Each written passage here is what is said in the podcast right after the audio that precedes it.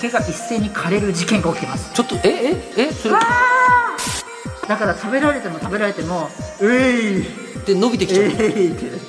最近困ったことが起きていてなんですかあの西洋タンポポさんたまに花粉がつくんですよね科学のラジオラジオサイエンティ 科学のラジオこれは日本放送アナウンサー聞きたがり吉田久典が国立科学博物館認定サイエンスコミュニケーターで大学講師をしながら芸人をやっている不可思議変態人間黒ラブ教授とともにさまざまな科学サイエンスを根掘り葉掘りと聞いていく番組である科学のラジオアラジオサイエンティア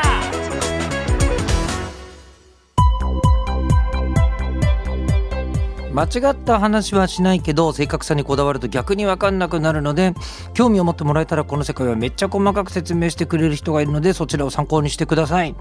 でも植物はい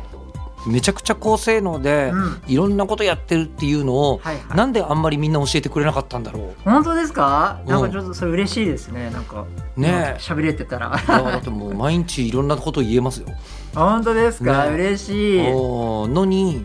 でもしかもすごく研究が進んでいるのにうん大体、小学校ぐらいの時に「まあ、こんなもんよね」って言われてそうですよもうね30年以上その頃の知識のままですもん。いや逆に小学生の時植物勉強しない方がいいかもしれないですよねそ れもなんあかあとかかんない興味がある子だけでいいよね。うん、なんか強制的になんか朝顔とかやりませんでしたここ鶴のねあ朝顔のやったやったやったやったやった。うんなんか育てんのはいいけどまあ確かそこでなんかあの育てるとこまでやったら座学は後でいいよ。うん、それもいいかもしれないですねねうん、朝顔の種がなぜ発芽しないのかなってうんその時に発芽しないのもあるね。それは外れですぐらいで話終わってたけど、これは生存戦略なんですっていうのは40代になるとすげえって思うう。んそうそうですねいや本当そうで植物ってあのまあ今僕これを見た時に僕はあなるほどって思った時があってほうあ昔の植あの人たちが人間は逆立ちした植物であるっていうこの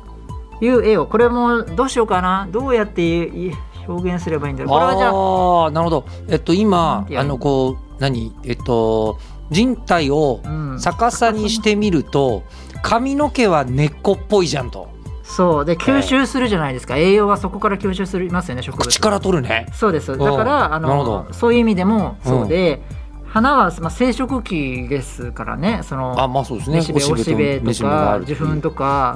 うん、そうすると逆さになると、うんえっと、いわゆるこの生殖器の部分が鼻のぐらいの位置にあるんじゃねっていうてかまあこれが生殖うんそうそうそういうこともうそのままですよねとりあこれは本当その通りだなと思っていてそれを考えたのは誰なんですか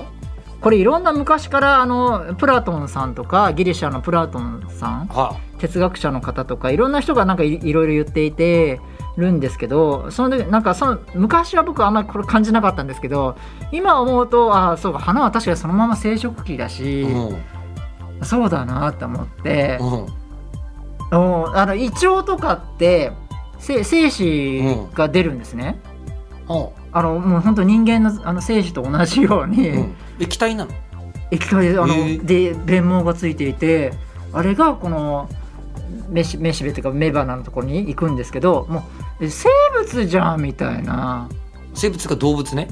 ああそうですね、んそうそう動物じゃんみたいに思って、うん思ったぐらいであ、まあまあ、これだなっていうふうにこの絵が適切だなって思っちゃうんですよね。人間ってのは植物が逆さになったものである、うん逆に言うと植物は人間が逆さになったものであるみたいな、まあそうですね。はあ、うんでも脳はないけど脳みたいななんかまあそうもでのすがあっね。たりすると、むしろ地上じゃなくて地中にあるのかもねっていううんうんうん、そうそうかもしれないですね。可うん、ね、そうそうそうそうまあ、。とりあえずあの結構人間と植物が近いことも分かってきました。うん、はあという中、なんかえーこの間気になること言って終わってるんですよえなんか言ってましたっけ僕言ってた言ってた。えーということおで歳暮をあげるとかですかお歳暮をあげるはかなり前、言ってたけ どでは5月のテーマ植物なんですが、うんじゃあ今日のテーマは何ですか小竹稲タンポポはんん松竹東映とかならわかるけどそんなそこで切るならえこれ普段言わないですか松竹いねタンポポ松竹うん倍だよね一 番梅だよね一番はねそうですね、ううんん松竹稲タンポポそうですね今日はそのテーマでいきたいなとえっ、とジャパニーズ感はありますうんうんうんうんうん、うん、松も竹も稲もタンポポはまあまあ日本も咲いてますわねみたいなイメージはありますけそどうですねジャパニーズ感うん本当だ今自分で気づきましたあの竹はいの話をこの間して終わってるんですよあじゃあ竹から話そうかなと思うんですけども枯れるって言そうっですてたんです今、うんちょうど竹の研究者さん興奮してる時期なんですね2022年はいうんっていうのは120年に一度の時期なんですよある意味120年に一度の時期が今おそ訪れてるんですね竹竹目線で竹目線でういうことというのも何が起きてるかというと竹が一斉に枯れる事件が起きてますちょっとえええそれわいやえなんかあの重大な病気とかが流行ってるってこといやそんな普通なんですけども、まあ、本当竹ってあのいろんなあの、まあ、種類がいいるんですけどもあの、まあ、大きく分けて120年周期で花を咲かすやつとええそんななの竹っそうなてんですであともう一個あのちょっと日本にはいるいるんですけども67年周期のお竹がいるんですね。いやや厄介なんですけどそのよよく調べきりましたねそ れそうなんですよ。であの昔のその歴史のそのあれに120年前とかでいろいろこう記録が残っていてええでちょうどその八九マダケとかそういうような武井さんがうん120周年周期のやつが今ちょうどこの時期なんですね今枯れ始めてるんですか今今枯れちゃってどんどん枯れ始めてます、マダケとかが、まあはは、あはあはいなのであうん今そのすごい時期でうん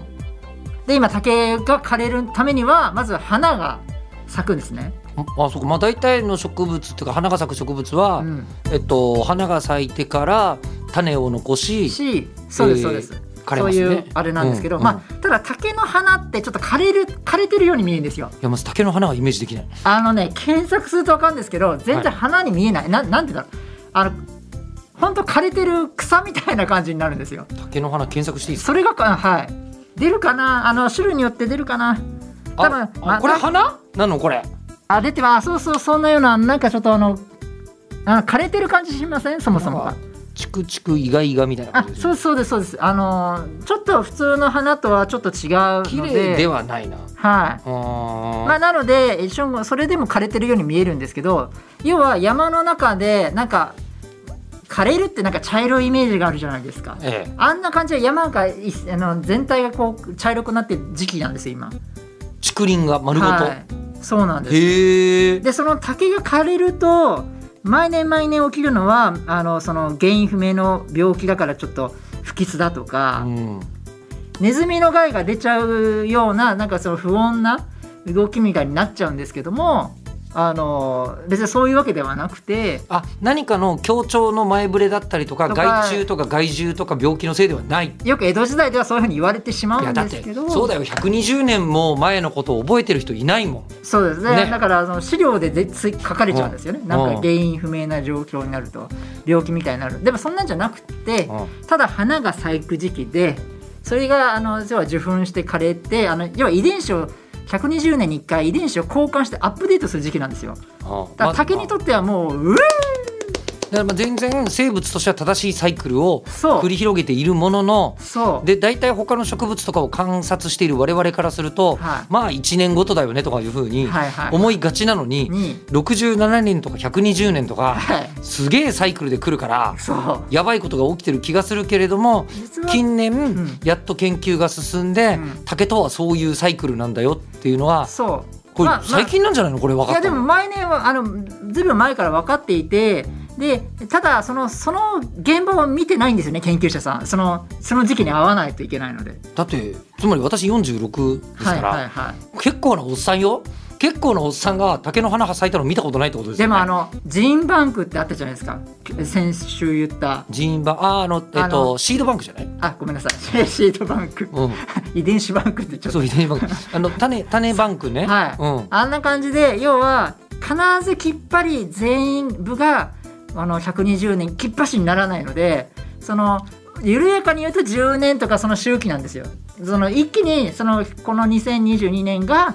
一気になって一気に咲くっていうわけでもなくほとんどはそうなりますけどもでもちょっとずれるんですね。あだから京都の竹林は、はいもう今年120年目だから、はいまあ、でしかもその10年ぐらいのばらつきもあるし、はいすっごい全部枯れてきてるぞでもはい九州はまだだねみたいなこともあるとまだは思うい、んじゃあだよね、またもうちょいでなどうせなるんでしょうけど、そのうちになるるけど120年周期とかでなるけそうどですそうですそうです。でも120年周期は同じ山にずっと住んでても、うんね、この間亡くなった日本最高齢の方119歳でしたよ。そうですね。ね、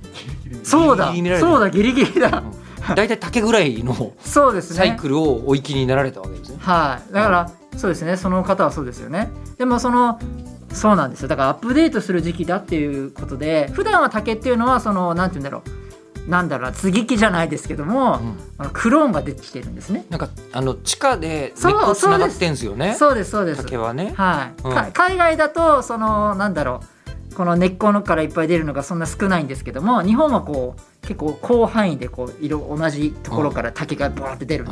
そういうタイプなんですけども、うんそれでずっと生き残っているわけですよね。うんで竹もそれでいいんですけどうんうんやっぱり何かの病気とか何かの時に遺伝子をアップデートしないと、うん Windows そろそろ更新しなきゃっていう、うんそんな時期だったんですね。 Windows アップデート今竹アップデート竹中アップデート中、うんうんなのでそういう時期が今訪れているよっていうので、うもう竹の研究者さんは興奮してうんこれ結構深刻で竹の研究者さんからするとなぜその120周年周あ120年周期だったり67年周期なのでそのじ長すぎるんですよね幅が。うんうんだから研究がどういう時にこういう行動するのかとかちょっとわからないところがあってパソコンでもう宇宙のシミュレーションのように宇宙には実際行けないじゃないですかうんだからパソコンでシミュレーションは何となくわかるんですけど竹も実際その長すぎるのでシュパソコン上で竹を作ってそれでこうシミュレーションしてたりする研究者さんもいるんです竹シミュレーターが竹シミュレーターですよええそのぐらいあ竹ってこういうふうに行動するんだねっていうのがシミュレーションした上で実際そのたまたまその時期に当たったらそれは現場で確かめられるかもしれないですけどそのぐらいい竹ってなかなかあんまり研究がその進みにくいというか進みにくいですねそれはねうーん、まあ、そういうような状況なのでほとんど竹はだからクローンですね地下茎っていうところはいがはいは成い長しますけどうん今そんな時期で今ちょっと暑い時期なんですね竹専門家からする とだからもう山で興奮してるやつはもう絶対竹研究者さん竹研 究者やべえうそうなんですよあーじゃあまあはいとりあえず竹はすごい今だから竹が当たってる時期ですね、うんじゃあちょっと順番ま戻りますけどはい松松松はうんなんか変わった植物なんですえっ、とこれはですねちょっと個人的ただ好きなだけなんですけ ど松が好き 松が好き松松のどこが好きなの松がですね要は恐竜時代もいたいらっしゃったいらっしゃったというかいたわけですねあのら裸子植物で、えあの松って、うん、あの江戸時代とかのイメージじゃないですかあそうですか昔の日本人があいやもう恐竜時代もその松松裸子植物っていうその古いトリケラトプスのあ話で言ったかもしれないですけトどリケラトプスは草ばっか食べるようになったかなり後半の進化の恐竜だっていう話ですそようね裸子から皮脂ができたっていう、うんうんでそのラシの時の世界では松とかそういうやつがいたんですよねでそういうのを食べてたんですよね恐竜さんは、えええじゃああのトリケラトプスよりもうん、進化の前にいた、そうそうそうそうもっと古いえっと食ど恐竜はうん、松食べてたかもしれないんですかうん竹そうかもはしれないですね進歩してる、あじゃあ竹と松ってセットで言ってる気がするけど、植物の進化の過程で言うとーうん竹の方が多分進歩してるんだ、そうですねうんうんなんかねこの進化のことって結構難しくてうんどれが進化したとかいうのがなかなか言いづらいところもあったりするんですよねなまあ一般的にはそういう感じですかね、まあ、でも裸子植物と被子植物を比べた場合は被子植物の方がちょっと進んでるんですもんね。そうあの、花が咲いてうん、基本的にはっていうのが多いですかねで松はもっと古い、もっと古いもっと古くそかのらある。そうですね、うんはい、そんなような感じなんですけどもあの要はなんだろう落葉樹はうん冬にこうまあなん葉だがろう落ちまなすわね。水分の蒸発を防ぐためにうん、こう落とすシステムなんはでいすよね。はいはい。で常緑樹っていうのはちょっとややこしいですけど常緑樹っていうのは常に葉っぱが落とさないタイプのやつなので,、で冬のこの水分あの蒸蒸散を防ぎたいからこうちょっとこう光合成の質は悪くなるけど葉っぱをこうちょっと細く変化させて得るのがこうあの常緑樹なんですよねだからその松とか松だからは細いじゃないですか、あれはあの恐竜に食べられないために尖ったんじゃなくて、うんえっと蒸散を防ぐために尖ったんだ。まあ、冬とかそうですねあそうそういうようなあの生き方をしてるんですよあね。はいはいはい松の、はいあのまあこの細いうん葉があるじゃないですワかッ。クス層でこうなんか光沢のあるなんか感じですよねあれにも葉緑体はいっぱいある。いっぱいいますいっぱいいますけどそのなんだろう広範囲ではないですよね、うん普通のなのでなんとかこう冬の対応もしながらうんやっているんですけどやっぱりこう寒さにはやっぱりこの落ちた方が完全に対応しているのでどんどんそのさ寒い時の勢力がすごい強くなっていったんですよね、うんうんうでん松はどんどん追いやられていったっていう仕組みなんですよ基本的にはでも今氷河期なんでしょ確か。あい若干今ですね今寒めなんだよね地球。まあまあまあうーん難しいとこですけど、まあ、全体的にはでも安心してください二酸化炭素で人間の活動でちょっと暖かくなってるっていなうるほのどでなるほど。晴れなのですけども食あの恐竜の時代は確かにあの急に寒冷になったりしし始めてそこで例外が起きたんですね今のままだと寒さに弱くなってますよね松ってでもあんまりにも寒すぎてちょっと例外な例外的なことが起きちゃったんですよ、っていうのは何かというとその皮脂、えー植物ってちょっといろいろ進化したアップデート版なのであのちょっとややこしいですけど水を吸う時の導管っていうのがあってうん、うん導く感と書いてどうそかうでね。すそうです、はいそれがねなんなんて言えばいいんだろうなあの綺麗に植物のこの木の中にちゃんとこう一本の管が通ってるんですねちゃんとえっと根から吸い上げた水が葉にいたりみたいな。し進化しているはので,、いはい。でそうするとあの凍っちゃって寒すぎた場合おおはい。こうす、うんあの凍っちゃって水が吸い取れなくなる事件が起きちゃったんですそれよ。もあの冬の雪国で水道管が凍っちゃうみたいいやなそうそうですそうですと同じようなことが起きちゃう。でその凍っちゃう時のそう水分を含んじゃって一度その空白ができちゃうとうまく吸い取れなくなっちゃって、うんもう機能不全で死んじゃうんうでんすよね。うんうんなんですけども松っていうのはまだその導管がそのししっかり進化してなくて細胞と細胞とをつなぐところにちっちゃな空間があってそこにこう水が入ってったりうんうんうんなんかしっかりとした導管がないあの管がないんですようう。ううんなので凍らずに済んで松ってこんないんだ。凍らなくて、はいあの寒すぎるところでは生き延びたんですよ。ほー。あのだからい。古いシステムが勝ったあの新しいシステムにほうほうほうまさかの凍ってしまったがために、うんうんうん。そうやってこう生き残ってったなんかあのー不高思議で性すけど能すぎるコンピューターとかなだんと か、あのウイルスにやられちゃうみたいなうんこともあるけども、うんあもうそんなん関係ないです古すぎてっていう。そうだからそこら辺が好きでうんローテクが生き残ったんだみたいなあ、まあ、どどっちも生き残るんですけど結果的にはでも、まあ、だいぶそういうところがあなるほどねとあー寒いのに弱いのに逆にそれが勝ったみたいなあのエアコンはもう使えなくなっちゃったんで すけど今回ストーブはいけましたねみたいななんかそそんなようなのがちょっと好きでちょっと松入れてみましたはいはい松はじゃあ古い植物ってことですねそうです古ねくからあの形の植物なんです、そうあの形をしているというので面白いなと思ってうんはいやりましたじゃああと稲いいね稲は稲はまずらしい皮脂で言うと皮脂植物皮脂ですねつまり規格差かで言うと稲はどっちかというと草ってことですねそうですねね、うん、それはまあわかりますよ、うん、稲はいいいね稲は稲はですねもうほんとねなんだろうすごい進化をした植物の一つあですかね稲はすごい特殊な進化をしてるんですかそうなんですよ、うんうんなんといろいろ対応するようにしてるんですけどええまずは稲ってこうまあ草ですよね草系のところですよ草でしたねさっきの話なのでもう嫌なんですね食べられるのが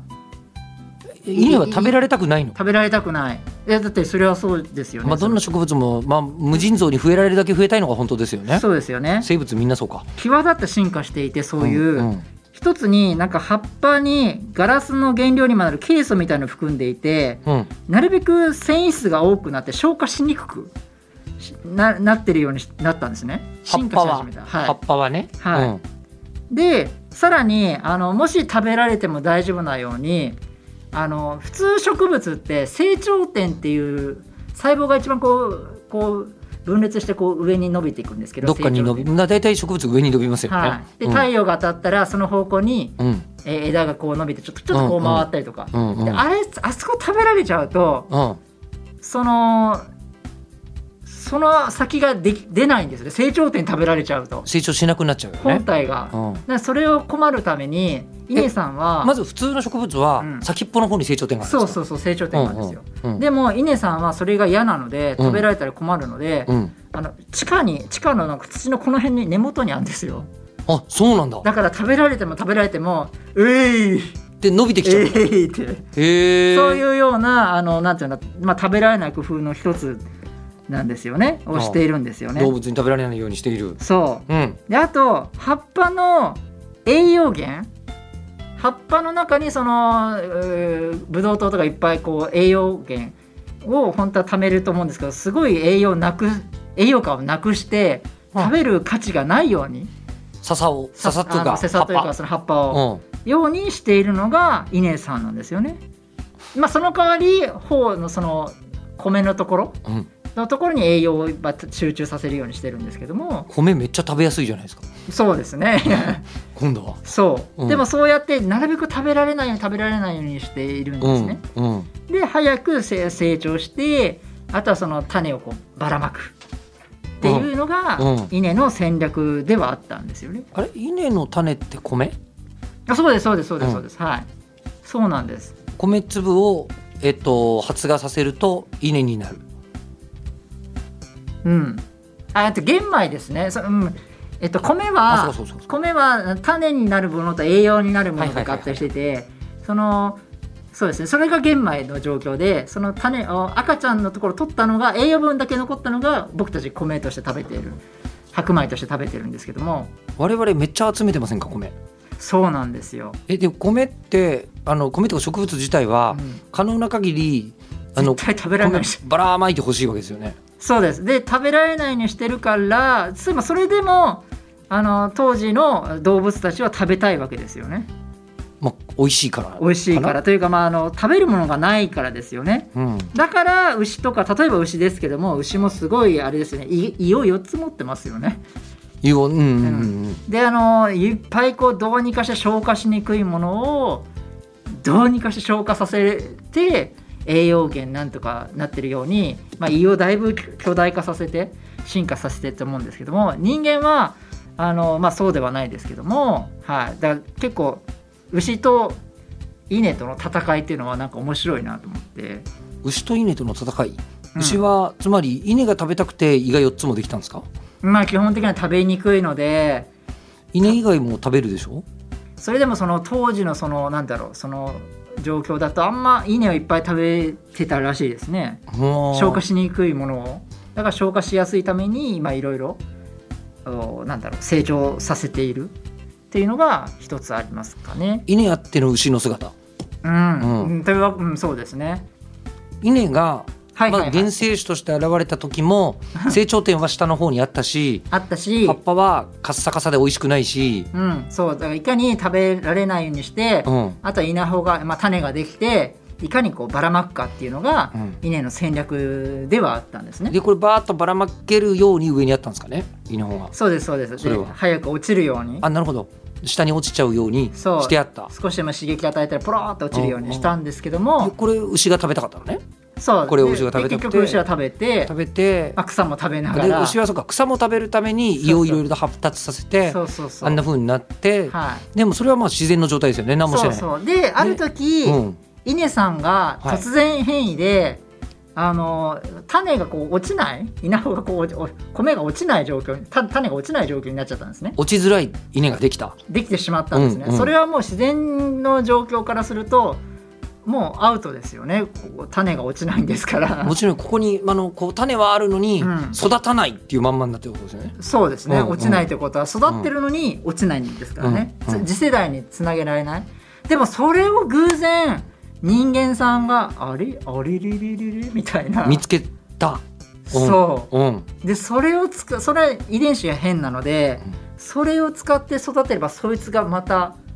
あの同じのが育つわけですよね、この稲が自力でばらまくはずだったところおをーいやこれ都合いいから、うん俺たちが都合のいいようにうん、利用して増やしちゃおうってしてる偶然だと思うんですけど初めは偶然ですよねもちろんでそれは中国のあーどっかの方があのその部族かわかんないですけど見つけたんですよ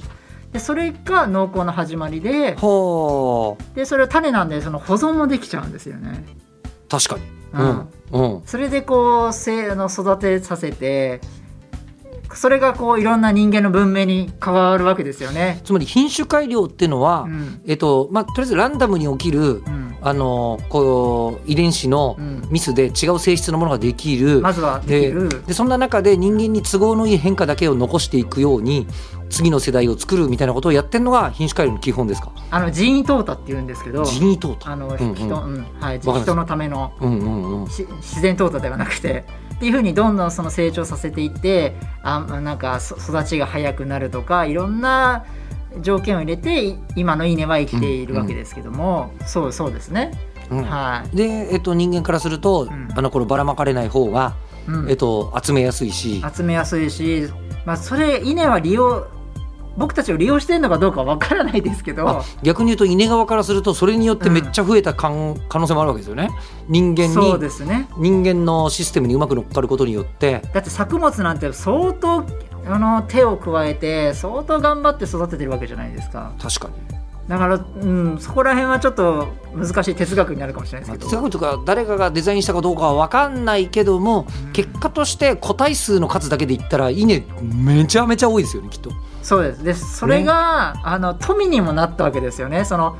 食べれる食料にもなったしお金にもなっちゃったわけじゃないまあ、日本だと何万石の殿様とか言うわけですから、ね。あーそうですそれで争いも生まれたりとか、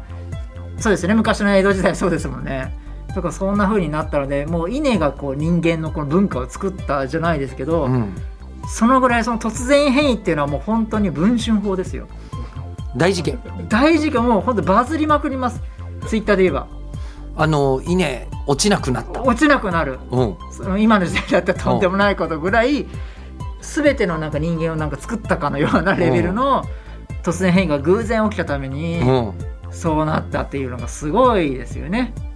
って思っちゃって大事件があって、まあ、人間の文明がこんな感じになったのも、はいうんその突然変異があったからであるという。そうそうそうなんですよそのためにですねうんそうそのなんか好きでそんな会話をしましたあとはタンポポあータンポポタンポポもですねいろいろあるんですよ今って、まあ、日本タンポポと西洋タンポポってあってあるんですけどどう違うんですかえっ、と見た目がえっ、とねひげが生えてるのが西洋タンポポみたいな感じあの本当はこうあの額がこうこうちょっと外側にこうこれが日本タンポポでこうこれが西洋タンポ ポえっとバスコダガマみたいな方が西洋タンあのあのあのはいす襟が立ってるか立ってないかみたいなポポ感じはでいすかね、はいはいはいあの でも見た感じは、うんあの黄色かったり白かったりすするあのそほぼの黄花が咲くそうですね黄色が多いんですけほぼ黄ど、色まあ、白ならまた別の種類なんですけど、まあ、うんそれもある意味西洋タンポポの一つなんですけうどんうんも、うんまあまあでもちょっと違いはそのぐらいですかね分かりやすく言えまあ、ば。タンポポは分かりますけど、うん今ね図を見せてくれてるんですけどその図によると、うんもう本当にまあまさに言った通りさっき襟がそう、襟が立ってるかあるか立ないってない襟があっか。たら西洋タンポポなかったら日本タンポポ。襟の表現いいですね。めちゃくちゃいいなと思ったんですけど。うん、で、それで日本タンポポの方が弱いってよく言われるんですよね。それは生命力的うに、ん。なんですけど、実は強いんだよってことをね、ちょっと今日伝えたいなと思って、うんあの、ちょっと比較しますね。はい、西洋タンポポっていうのは、小さくて軽い種子を作るんですよ。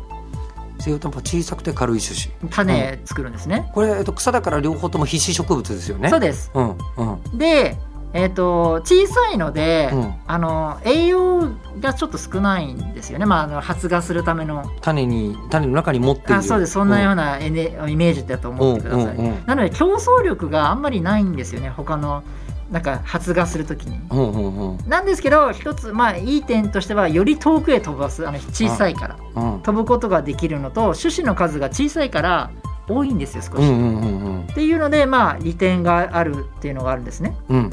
であと一番まあなんかちょっとあれなのは花粉がつかなくても種ができちゃうんですね。それや、厄介ですけど、うんあの昆虫が花粉をこうもう受粉してとかそのそのやり取りいらないんですよ。うんなので勝手に増えるんですね。うんうんで一年中しかも花を咲かすことができるので、うんあの結果的には西洋タンポポっていうのは他の植物がいると負けてしまうから他に入ることのできない都会のコンクリートとかああいうところなら生育できるんですうよんね、うっんていうのが西洋タンポポさんですうんうんで日本タンポポさんっていうのは今度また逆違くて今度大きな種子をつけることができるんですようんだから大きな種子っていうことなのであのえなんだろう発芽する力がある、飛ばないし数も少ないけども、うんえっと一回土に埋まっちゃえば、うん発芽する確の確率は西洋タンポポより高い。高いうんうんで今度はあの、まあ、このタン日本タンポポさんはあの虫とかそういうあの媒介しないとあの発芽できないあの勝手にうん発芽できないやつなので、西洋タンポポとは違うので種ができないだけじゃないんですか？発芽しないって、あごめんなさいあのた種ができないだけですそうですねはいはい、種ができないだけです、なのであのー一斉にこういろんなタンポポの花粉をこうつけた受粉でするためにちょうど春にしか咲かないようにしてるんですね一斉にああ、そそうするとこのいろんななタンポポがその近くの日本タンポポに受粉して発芽するようになるって感じなんですね。なるほど西洋タンポポは別にいつでもいいですもんね。。そううんなのではは日本タンポポさんはあとはもう春がとんあ終わったらもう下なもうやりやり過ごすというかもうずっとじーっとしてる感じなんですね。という感じで意外とこの戦略的に考えられているのでなんかに昔の日本の豊かす豊かな環境になりなんだろう、えー適応しているのが日本タンポポ。うん。で西洋洋タンポポは、まあ要は都会になりなんか成り立ってるやつですかねっていう感じなんですよねなので結果的には日本タンポポが弱いとかじゃなくて都会の世界が広がってしまったから都心というエリアがすごい広がってしまったから広がった西洋の方が広がっちゃってるっていうだけなん,、うんうんなんですよね、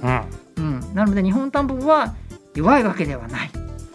なんか完全にコントロールしきれてるわけじゃないですけど、うん、人間がどう振る舞うかによって、うん植物の運命もだいぶ変わりますね。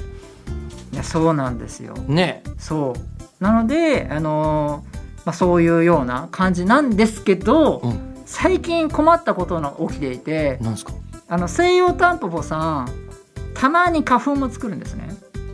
あのー別にあの勝手にあの発芽するというか勝手に種を作る種やはつ作なんるでけすけどど。も、うん。あのーごくまれにこの花粉が出て、うんその花粉が日本タンポポにくっついちゃうんですねほう。そうするとそうすると混合物の雑種ができちゃうんですよ日本でも西洋でもあるタンポポが。そうですね、うんうん、どっちなんだろうな、まあ、100個体の西洋タンポポの中にもう今95%が雑種の混ざったタンポポなんですねそん なに？うあまりにも今特に関西タンポポとと関東タンポポっているんですけどん。違うんだ。うんはい、関西の方が結構もう雑種になっちゃっててうん。関東の方はなんか遺伝子のちょっと違いがあってその考察が起きにくいんですけど、うんいやちょっと2020年コロナの関係でちょっと調べられなかったんですけど今また調べると思うんですけどどのくらいの域でこう雑誌が広がっちゃっているかっていう今状況でなかなかあのめちゃくちゃな状況に今タンポポの世界ではなっている、へえ。う、うんっていうのが今の状況ですかね、うんー日ん。本タンポポと戦いが結構つなんかすごいことになってるこれどっちかが滅びると誰かが困るみたいなとこあるんですか？いやーわからないですけどそのでも花粉西洋タンポポの花粉が邪魔をして関西タンポポにくっついちゃうとその邪魔をしてその後にその関西タンポポが育たなくなるっていうことも起きているんですようね。ん。でこのままだと関西タンポポが淘汰されちゃって